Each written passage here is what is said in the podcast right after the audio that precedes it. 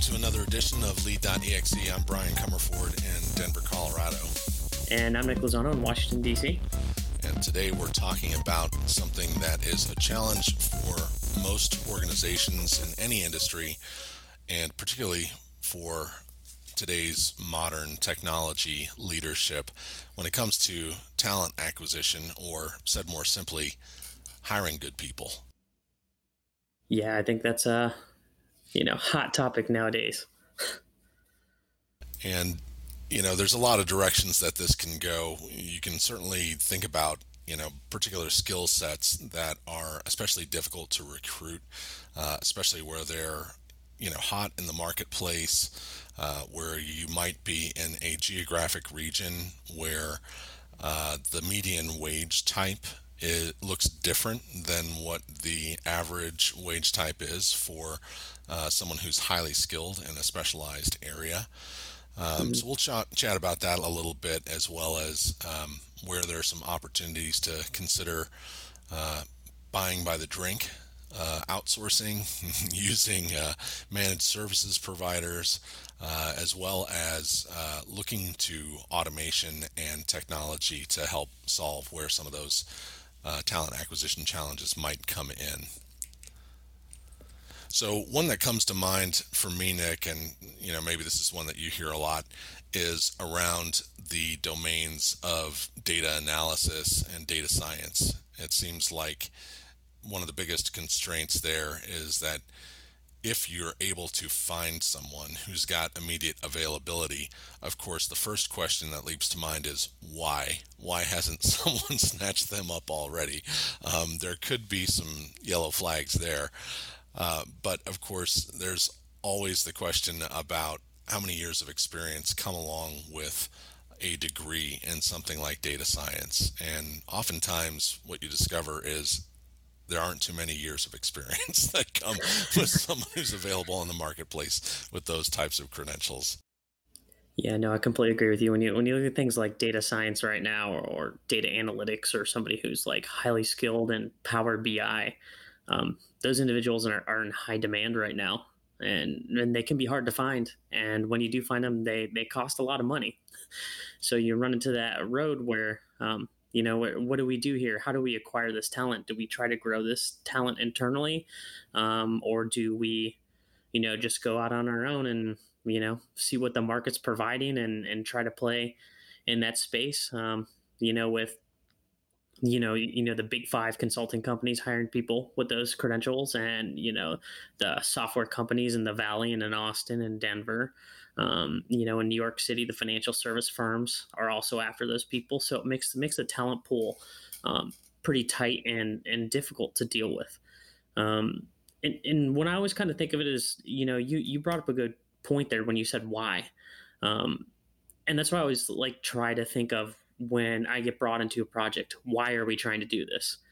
And I, I, can't remember if it's a Tony Robbins thing or um, or somebody like him.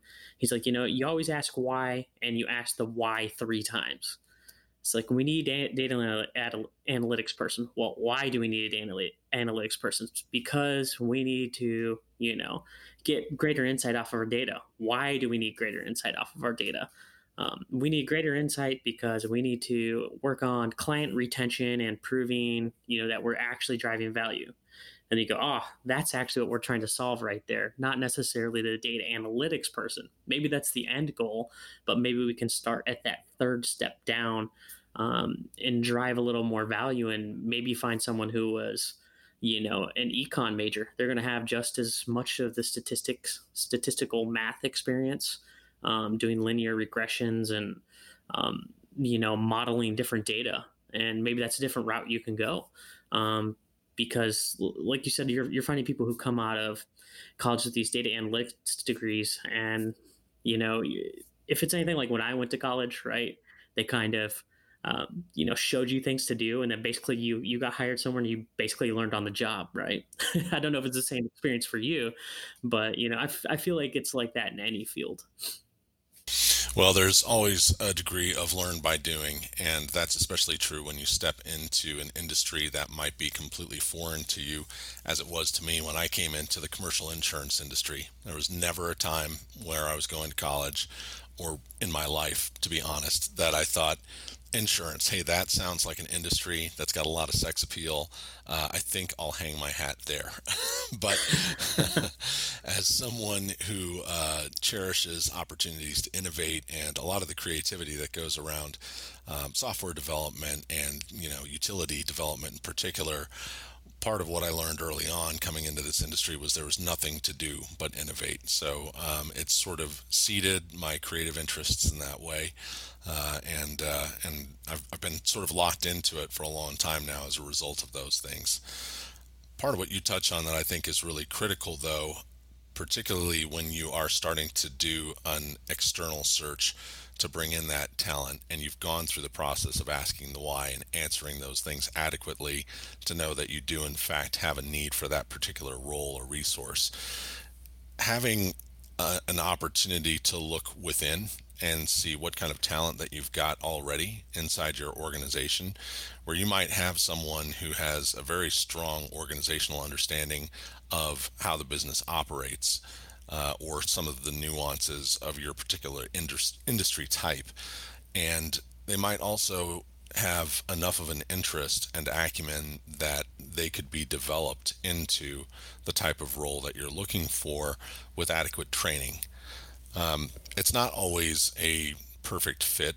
You know, if you take someone who's sitting in uh, a role that is, uh, you know, not uh, very analytical to begin with, and you move them over into something that requires a high degree of analysis. So you have to kind of beat the bushes uh, or see who's already risen to the top uh, to demonstrate some of that proclivity already. And take the time to have the conversation as well as to know your people uh, to have a sense of where there might be someone um, that could be a good internal candidate like that. And sometimes that just comes with having conversations with other leaders within your organization, right? Finding out kind of, you know, who some folks are, uh, who might be in their reporting downline, what is it that they're doing. Uh, you know, I saw that Sally brought uh, a pretty cool um, graphic uh, representation of uh, some uh, analysis into a recent uh, organization-wide meeting and I had no idea that she had an interest in that kind of thing. And as she walked through it, it was clear that she really had a command of the underlying data, even though there was some room to grow with what the graphical execution looked like. You know, that can be a perfect opportunity to say, we might have someone here who's already got enough business savvy that with some additional training, they could be the right fit to be put into um, a, a role that we're trying to actively recruit for. No, I think it's definitely you. You touched on a good point. Is to to look internally. Um, when I always look internally for people for technology roles, I always look for someone who's very curious. Right? They want to know why something works or how it works, um, and they kind of have, you know, um, the drive to go look for the answer too. I mean, especially with today's day and age. I mean, you know you can learn anything you want on youtube which is just uh, really amazing that you, can plug in how to do anything in there that you want to do with probably power bi um, and you can get going all by yourself probably in like five minutes making a dashboard. Um, not to mention like the, the free products that microsoft gives out because you know they want people to use their product and buy it because um, you know it's, it's it's not a cheap investment. Um, but you know i always like to look for those people who who have that curiosity itch and um, you know who want to solve problems. Yeah, and with that, I think goes that tinkerer mentality. You know, who is it that likes to get in there and play around with things? Sometimes you have folks who have a very undisciplined approach to that, which is clicking on, you know, oh, what's this button do? What's this button? what happens if we try this? that, that kind of curiosity is good up to a point, uh, unless it might have uh, some actual production Im- impacts across your enterprise. Um, but when you've got someone who uh, has some curiosity around uh, finding some tools that might be uh, freeware, you know, open source tools, and they have figured out how to quickly build their own utility. Maybe it's not very sophisticated, but it accomplishes something that actually solves a, a genuine business need. That's when I think you know the signs are right that you may have somebody uh, that could be elevated into a different type of role. Yeah, no, I like that idea, and the, I like the idea of you know kind of driving small wins, right? You can take that internal person, and and maybe somebody just needs a really slick looking uh, pie chart and graphs and linear regression for a presentation to a client, um, and that's where you can start with that lower level person, right? And put them on that, give them something with a clear direction of where you want it to go, but just let them roll with it and explore. Say, you know, the, these are the charts we need. We need it to show up on this PowerPoint. You know, give me the best looking thing you think you can do. Go for it. Um, you know, take take every other Friday um, for the next two months and see what you can put together for this slide deck presentation for this big client, and we'll we'll all get together and um, you can roll us through it and what what you've built before we actually present anything to the client. I really like giving people the opportunity to kind of build something or do something on their own with some kind of clear, um, you know, not clear specifically telling them exactly what to do word for word, but telling them, letting them know what the end goal is, or as like uh, John Abbott said, you know, letting them know what the commander's intent is here.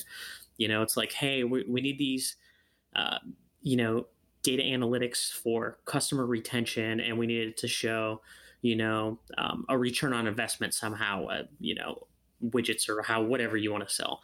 You know, as long as they know what the end goal is, you just kind of let them go and do it. Give them some of that free time. Allow them to fail over and over, and let them know it's okay to try stuff and um, come back with a jumbled pile of mess. I mean, that's how we all kind of learn, right? I think you're right. We were all that IT guy at one point in time. Um, you know, like pushing a button to go, I hope this thing turns back on again. You know? That server hasn't been off in eight years. That's right. this is going to be dangerous, but we'll, we'll see what happens. Uh, you know, you got you got to let your people have the opportunity to to fail, and let them know it's okay to fail. You know, as long as the intention is good behind there, we're not making catastrophic, you know, things that you know just you know send the company in a downturn. I think you know, failure is a good thing for people. I couldn't agree more. And I think the inverse of that is also true. Give your folks an opportunity to succeed. And mm-hmm. part of what you're talking about, an approach that I like and have tried uh, on a number of occasions, is handing over a project to somebody. Uh, explain to them ultimately what the outcomes are that you're looking for, but don't tie them to any particular methodology or tools necessarily uh, in order to accomplish that and see where their creativity and curiosity takes them. See what they bring back to the table and often you can be pleasantly surprised how much uh, folks who are already ambitious will seek to stretch themselves. Yeah and they'll also find sometimes i'll you know you'll find you'll give them a specific task and in their research and playing with things, they figure out how to f- solve something else that was not even related to what they were doing of the current task. Um, so you know, it, it can drive good things either way. Happy accidents. Exactly. so this brings us to another area that I think is has got to be a question that gets answered at some point. So we addressed the why. Uh, now the next component of it, I think, can be the how. Right? How mm-hmm. do you mm-hmm. go about doing this? So there's there's a couple of pieces to this. One, there's you know the overall uh, interview process itself. Once you feel like you've got a selection of candidates to draw from, but let's say that you're trying to uh, source some talent from within. You're uh, drilling some dry holes, and uh, you realize that it's really time to cast a wider net and start looking for where there might be some addition additional talent uh, externally. Um, what's the process that you've gone through that you feel is most effective when it comes to engaging uh, external recruiters or uh, resources? You know, do you have go-to websites that you use where you uh, plug in um, candidate uh, desires and requirements, uh, and then see what comes back to you? How, how have you handled this with some of your own challenges? You know, I've had really good luck with um, using LinkedIn to reach out to my network already um, when you kind of post things on on Indeed um, and, and, all that, you just get floods of resumes that you cannot possibly go you know you, you you get you'll get so many you can't just possibly even parse through that data. So I, I would think the first thing probably to do is to ping your own network and see if um, you know there's anyone who has somebody who's um, you know they can think of that's in their network as well who might be looking for a position or might be looking for growth. Maybe they're somewhere now um, it's a smaller organization doesn't have the opportunity to grow maybe you can provide that for them um, like I said, I've always had better better luck with um, reaching through my network and word of mouth and talking to people, which would bring me to how I like to interview people, which we, we can do in a whole nother podcast within, within itself. I just for my own self, I hate star based questions. Do you know what I'm talking about? Um, you know, it's the situation. Oh, I can't remember what all the acronyms are, but it's basically like you give a situation and I did this and these are the results, and those just feel very, very robotic. I kind of like to have um, conversations with people first and just ask them general questions to warm them up, you know, to get to know them as a person because they'll possibly be working for you. Um, and and then kind of just ask them what they've done in the past and let them you know talk about their experience of like maybe we're talking about power bi or you know like what types of forms they've built in excel. Um, maybe we can just have a discussion about that and then you know we'll maybe we'll bring them in a second round like hey can you show us some of that stuff that you built um, you know as long as you're not an nda with any of that or um, you know you're not any uh, under any kind of security clearances or anything like that? Um, i've had better luck by like i said so reaching through my network and doing like more personable interviews with individuals. Yeah, I think those are great recommendations. And, you know, certainly LinkedIn is an awesome, powerful resource. Uh, looking to other groups where you might not necessarily have uh, an electronic database component attached to it. Board memberships, you know, board, uh, mm-hmm. even board members that uh, where you're not a member of that particular board, but you have some kind of relationship uh, with other uh, board members. They tend to have broad networks. Um, same is true for uh, various types of meetup groups. Uh, you know, whether you've got uh, an affinity interest group uh, or, you know, it's something that you can go out and search and join. Uh, you know, searching on meetups, I think, is also one of those ways pretty quickly to be able to find, you know, where is there a, a close local consortium of people who are dealing with a challenge that you're trying to solve, uh, particularly if it's a talent challenge for you, um, where you're going to come across a lot of different people. They're already all in that domain uh, trying to uh, solve some of those challenges today. They're leaders who are uh, conducting projects uh, around those types of things. Uh, so a recent one for me was robotic process automation. Right, wanted to mm-hmm. find out kind of who's working in it. It didn't matter to me whether or not it was actually within the industry I'm in. In fact, I kind of preferred that it wasn't. Uh, I wanted to hear how other industries were solving similar types of challenges, uh, as well as where are some of the resources available, who are some of the best vendors or frameworks to be working within, um, so that it wasn't just all shielded by uh, some of the um, you know same type of answers that you get um, when you're you know saddled in groupthink uh, within your your own industry. Yeah, no, I and I really like uh, uh, the the website you're referencing is meetup.com, right? And that that's really great even for what we were discussing previously about bringing someone up in talent because a lot of times they have groups and they get together and they do projects and they discuss things um, and, and, it's a good learning environment for people too. And, and it's a low investment for you too. Maybe you can sponsor one of those meetups to have that whole group come to your office. If you got a big enough office for like 30 or 40 people sponsor one of those meetups. Say hey you know guys uh, you want to come in here um, i'll buy you some beers you know you can have the space for free run your meeting. Um, don't don't try to sell anyone hard on a job but you know be there with your hand out and you know talk about the frustrations you have. And and if you're willing to give more than you take from somebody you're probably going to make um, a good friendship there a good network connection to help you solve your problem for you. Love that.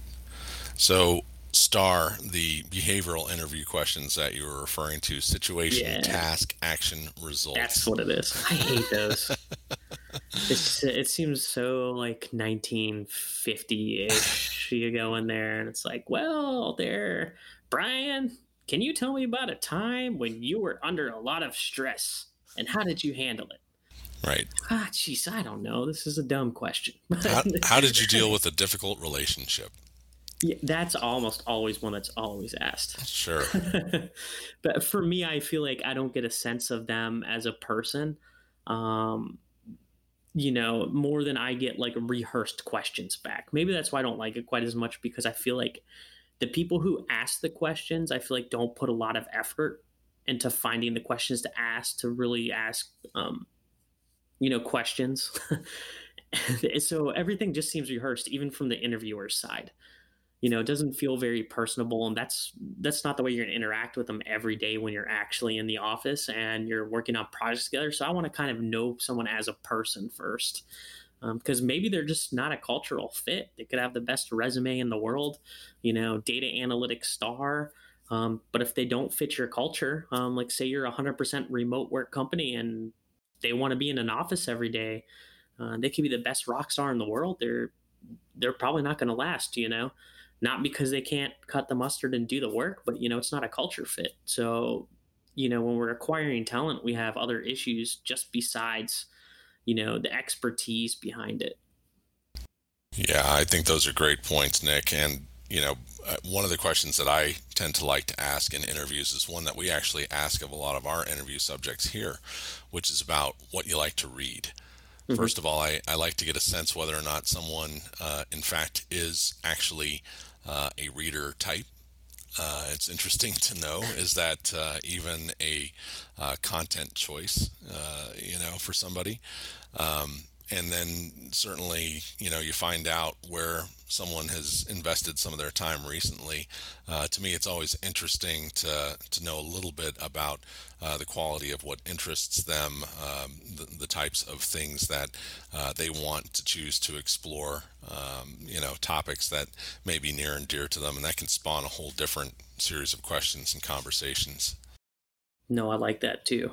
I always, I. It's funny. People put their hobbies down on on their resume. And i know um, in today's age it's it's kind of mixed like whether you should put hobbies down or, or interest.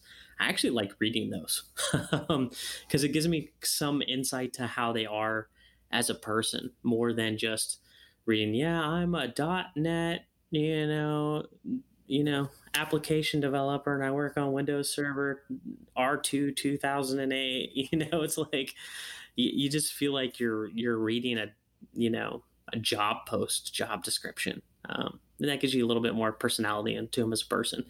But that, maybe that's just me though. I, I like those things and i like i like your book question. Um, and i think i'm gonna have to use that. I'd be interested if they would tell me any book.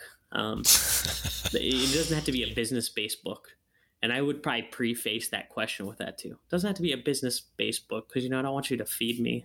yeah, yeah, exactly. You, you, know, think and grow rich, or you know, like, feed, feed, me some other book that you think I, I want to see, or like what's what's the um one to one hundred, or is that the uh God who's that Peter Thiel book that everyone always talks oh, about? yeah. Yeah, I think it's one to one hundred. I can't can't remember hundred percent, but you know, like I don't want answers back like that. Um, you know, there's some great historical fiction that people can read. Um, uh, one of my favorite books is Musa- Musashi, and that's historical fiction. Right. Um, but there's lots of great lessons in there. Zero to one is the Peter Zero Thiel to book. one, that's what it is. Ken Ruds, but you know, everyone's hot on that one. You know, right. or maybe they'll tell me the four-hour work week. You know. Sure, sure. I like Tim Ferriss, but you know, I just I, I don't need to hear you know answers you think that I want to hear. If they're reading the four hour work week, that might bring up some questions as to whether or not they're really looking for a job. Oh, that's true. Hey, automation. That looks right. big on automation, Brian. So uh... Okay, so we were talking about, you know, some of those questions asked. One thing that I like to ask in interviews is, you know, really around tell me something that you're proud of that you feel created value in your current role or in a recent role in your past what are those things that you feel like if uh, if I were to pick up the phone and call one of your coworkers today, they would point to that thing and say, "Hey, this was a difference maker for us." To me, those are interesting questions to pursue because ultimately that's what you're looking for, right? You're looking for someone who's a value creator for your own organization. That's who you want to bring in. Uh, more than just asking the uh, the situation, task, uh, action, results question, right? Um, Yeah. and, and I'm not dismissing the importance of any of those things, and certainly there are, you know, more uh, nuanced approaches that you can take to kind of hit all of those points. Um, but really asking the value creation question, I think it's one that uh, allows you to see again how quickly someone shifts into reflection uh, versus where they may have some canned responses right out of the gates. Yeah, no, I like that. And we always expect, you know, when, when you're interviewing people, you're always expecting the candidate to read your website, um, you know, find out what your mission statement is and all that. But as you doing the interviewing, you, a lot of people don't do their research on the people themselves either. It's like, hey, I get a resume. I instantly go see if they have a LinkedIn, see what their interests are, if they have their school on there. Do they post anything on there? Do they have a blog? Um, so I always try to do my own due diligence to, to you know, um, give back what I'm expecting. You know, I feel like the reason why I probably don't like a lot of those star based questions is because I feel like people Google a list and they're like, oh yeah, I'll take that one, that one, and that one, and that one. Um, and they probably looked at the resume five minutes before they went in there, um, and they're just trying to match one for one, one for one. You know, A for B. I need somebody who who's a SQL Server developer. Oh, this guy did SQL Server. I need somebody who's .NET. This guy did .NET. You know, it's like they're just checking boxes instead of um, actually looking to see who, who they are as a person. And maybe maybe I'm just a little bit um, more extreme on this. I, I don't know, but I feel like you should at least give that respect back because you're expecting, you know, um, the person you're going to interview to to look at your website, look at your job description, look at your company and what industry you're in. Um, so it's worth you to return the favor as well too. Absolutely, and uh, I think another set of questions that goes along with that same train of thought is, what's next for you, and how can our company help you get there? It may not be within the domains of what this job description is today. But you know, if you're here, you've got you know a couple years under your belt, you want to look at uh, what's next. What are those things that really pique your interest? Um, where are you seeing the drivers for yourself to be able to pursue additional opportunities? And sometimes they won't know, you know, a well-rounded answer to that, which is fair mm-hmm. because they may not know your your company just as they don't know your industry. Um, but it also helps you uh, start to narrow down whether or not you've got someone uh, who may in fact be the right type of fit for the role that you're hiring for today. Mm-hmm. And that brings a pretty good point. I know people are always, um, that's always kind of a weird question to ask, right? You're like, where do you see yourself in five years? And you know, at the rate people kind of job hop now, you know, we don't have people who, you know, start working at IBM and they're there 20 years and then they get the gold watch and the pension when they leave. um, right. Five years. what are you talking about? Well, it's not going to be at this company. exactly. Well, and for me, when I interview and I ask that question, for me, that's okay. Right. Um, you know, me as a leader, I'm here to help culture, you, you know, help bring them along, mentor them um, make them you know better at their job help them in their weak spots. Um, you know if i'm not doing everything i can to make them better and then they possibly go get a, a you know a better job than what i have for them how can i be mad about that right? I mean that that's your job as a leader is to help mentor the people who are below you to make them better to bring them up to the next level. And maybe you don't have a spot open for them on a team but you know but they go off somewhere else and you never know it could come back around you know maybe maybe one day you need a job and they're higher than you. Um, and they'll just remember that great experience. I, I just feel like you as a leader you have a responsibility to you know to help mentor and bring these people up. And not worry don't worry about quite as much as where they'll be in five years if they'll be here if i put that investment in them. You know if you show that you're truly interested in them um, you want them to succeed it and you know you're there for them when you need them uh, you know it's always going to be more it's going to be more it's going to have to be more than money that takes them away from you. And, and that's always helpful. If you kind of don't mentor them leave them alone then the next job that offers them more money is just they're just going to leave. Well said. Let's touch on another topic that tends to be sensitive within a lot of organizations which is outsourcing right? Sometimes uh, it's it's too difficult a search. You know, I think about security as one of those areas where uh, you may have someone who is uh, an internal uh, CISO. You might have someone whose prime responsibility is working on security, but as you and I both know, it is such a broad set of capabilities, skill sets, and knowledge that to put that responsibility on a single person or even a small team can be incredibly challenging. And sometimes outsourcing that to a partner who specializes in that area that's got uh, a, a, vast number of internal resources who can backfill each other if someone's not available or you know knowledge uh, gap uh, backfill each other as as alternate experts on certain things. Uh, sometimes it's better to go out and and really find something um, that's more of a managed services offering uh, in the marketplace. So taking that approach uh, I like the introduction of the why. So let's check the box on saying we've determined we know we need someone who's a security uh, expert in our organization. Um, now uh, addressing the how.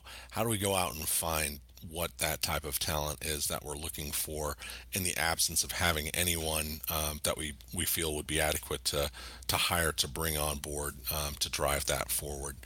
What does that look like for you and your approach? I mean, managed service providers, partners, that's that's always a tough one, right? Because um, when you reach out, you're always getting the salespeople first, right? And the sales guys at MSPs are going to always say great things. They're going to give you customers who always give them great reviews, and you've kind of got to go off and, um, you know, do your due diligence and actually try to find people, um, you know, who who use them at least for me, that's that's the way I do it. Um, I, I don't know how do, how do you do it, Brian? I guess. Well, you know that was a bit of a leading question, uh, but uh, uh, well, I was like, I know, can answer this five no, no. Just no. Part of the approach that we've taken, particularly uh, when it comes to you know having a buy by the drink uh, sort of engagement, it kind of goes back to what we were talking about on the per project basis, mm-hmm. right? Carve out a component of something that you know you need. Uh, so in the case of security, let's say um, we've got to do a quarterly uh, enterprise-wide phishing campaign, mm-hmm. and you know part of what we need is um, the campaign itself um, we need the analysis uh, on, you know, ultimately where are the gaps that we need to fill.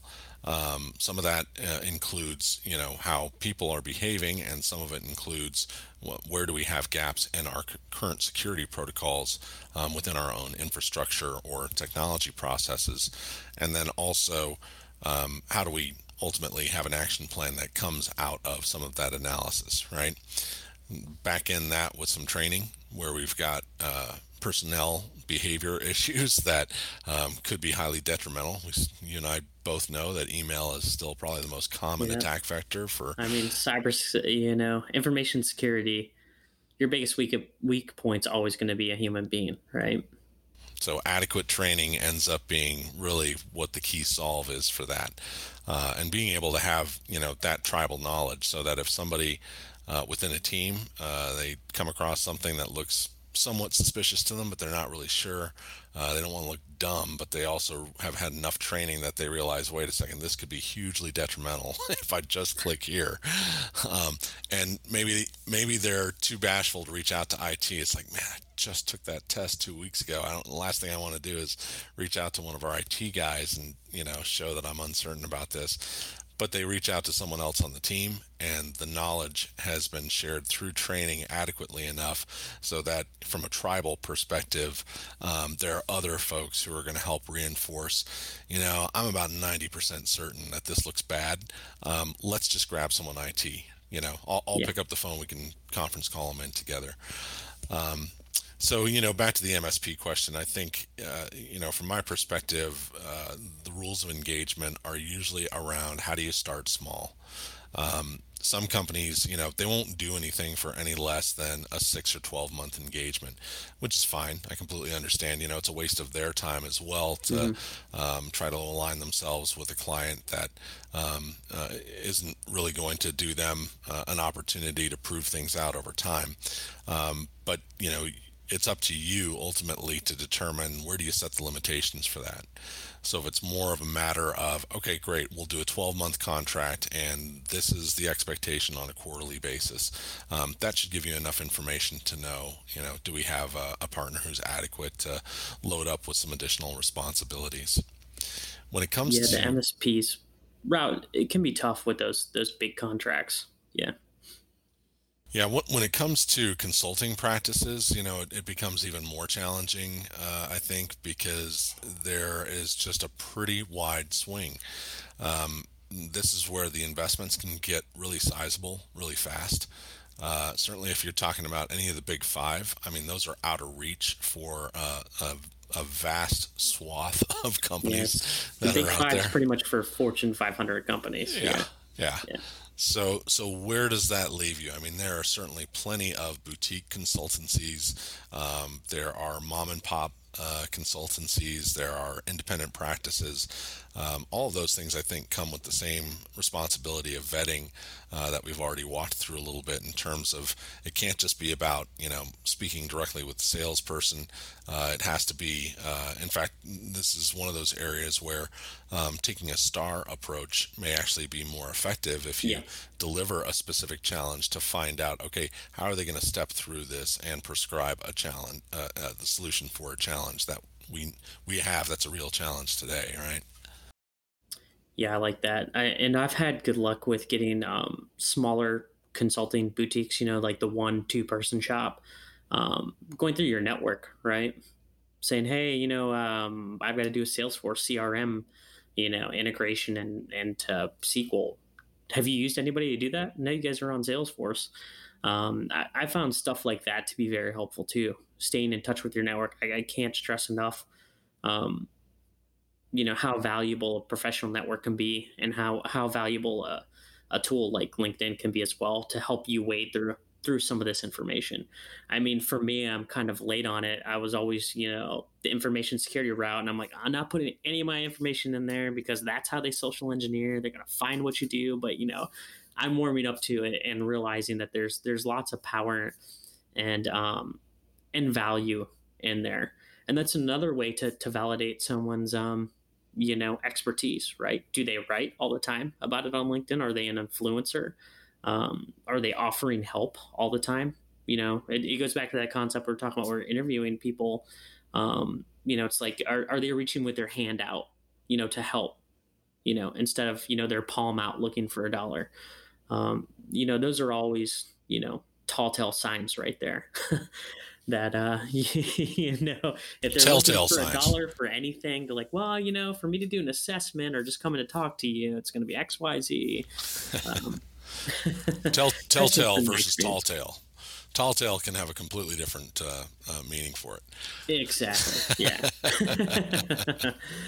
But you know like i said your, your network um, pro- professional network professional associations as well too can be very helpful to ping off to to, to find um, some of these consultants or or to wait. There's some msps as well too Yeah. can be helpful too Oh no, I, I highly agree with that one. It's you know it's much easier to reach out to somebody who you uh, may see either on a client list or you know has been engaged in uh, working with uh, a certain uh, type of uh, consultant or MSP, and just ask you know how did you arrive at you know whoever it is that you've got engaged or what do you think of them or uh, any red flags that we should be aware of. We're talking to these guys today.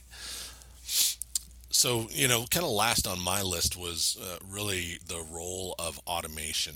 You know, when when do you get to a point where uh, you have to go through an internal analysis to determine whether or not the job that you've got today is even one that's worth being done by a human being?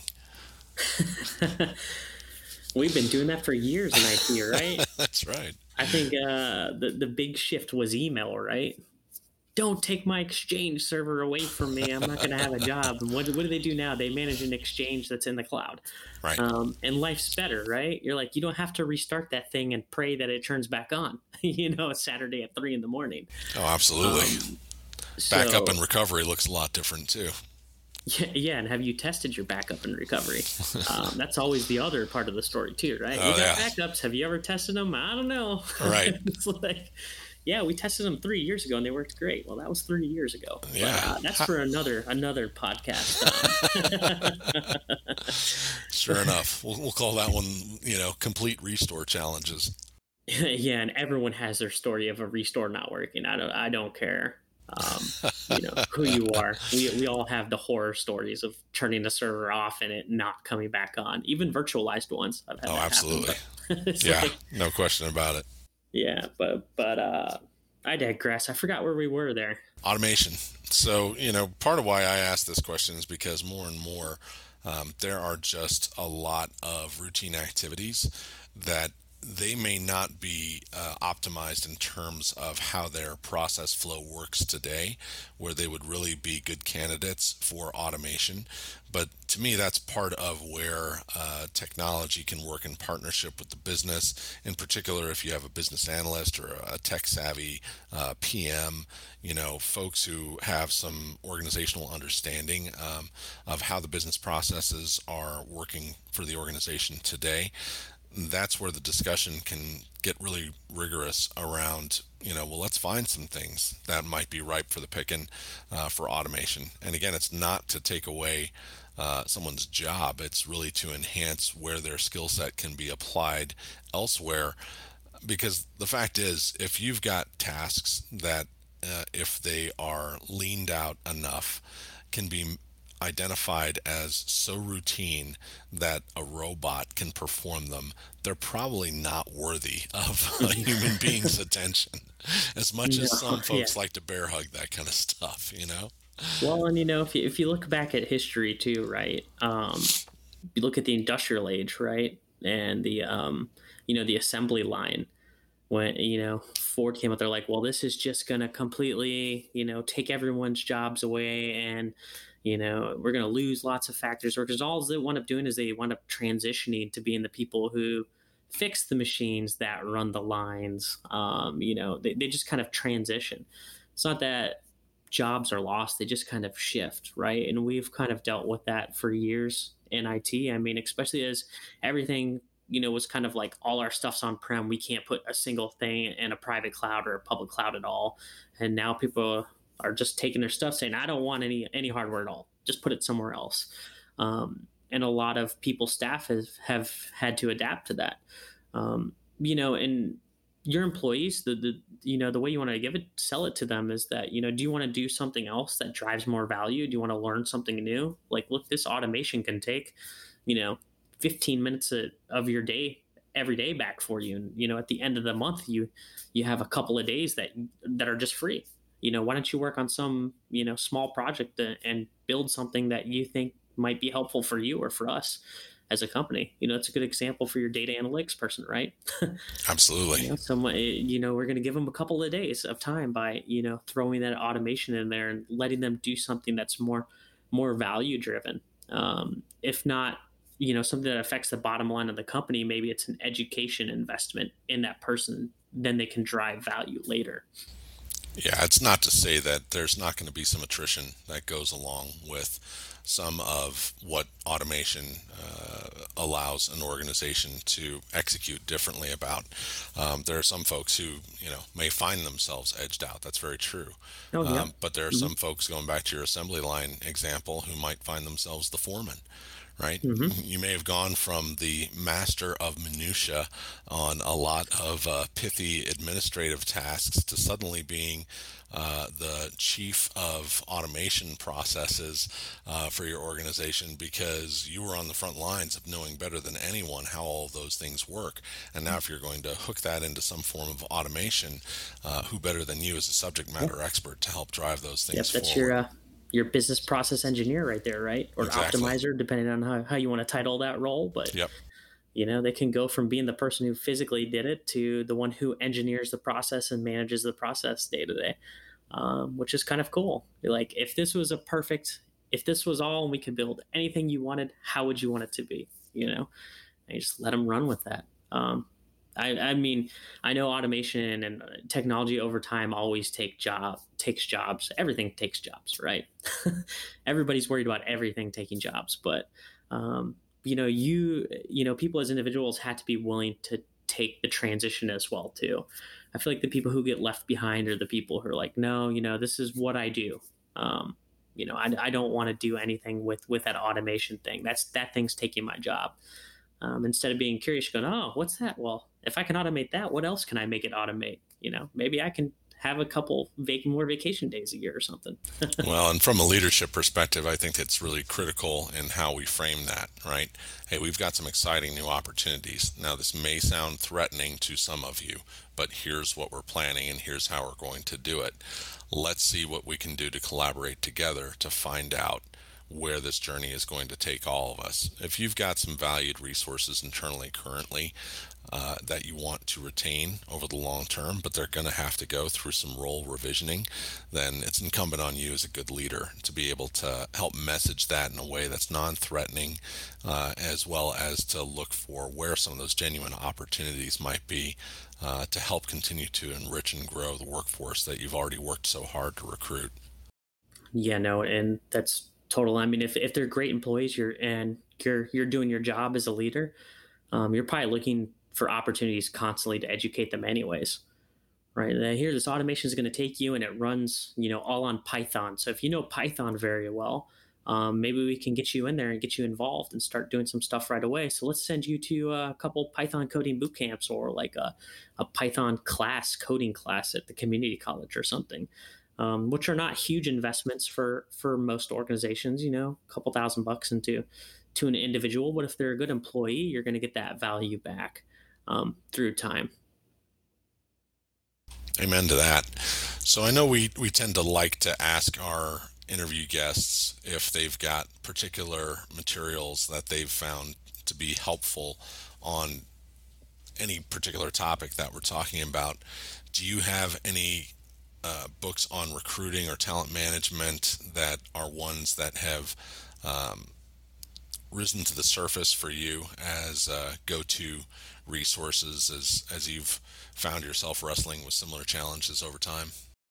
For me, it's not necessarily um, books with recruiting or talent management. I think Harvard Business Review does a pretty good job of uh, putting out articles constantly um, with different perspectives and diff- different thought patterns um, on on talent and recruitment. And you know, some of that I, I, just base on my experience of of things that I've gone through that I like and I don't like.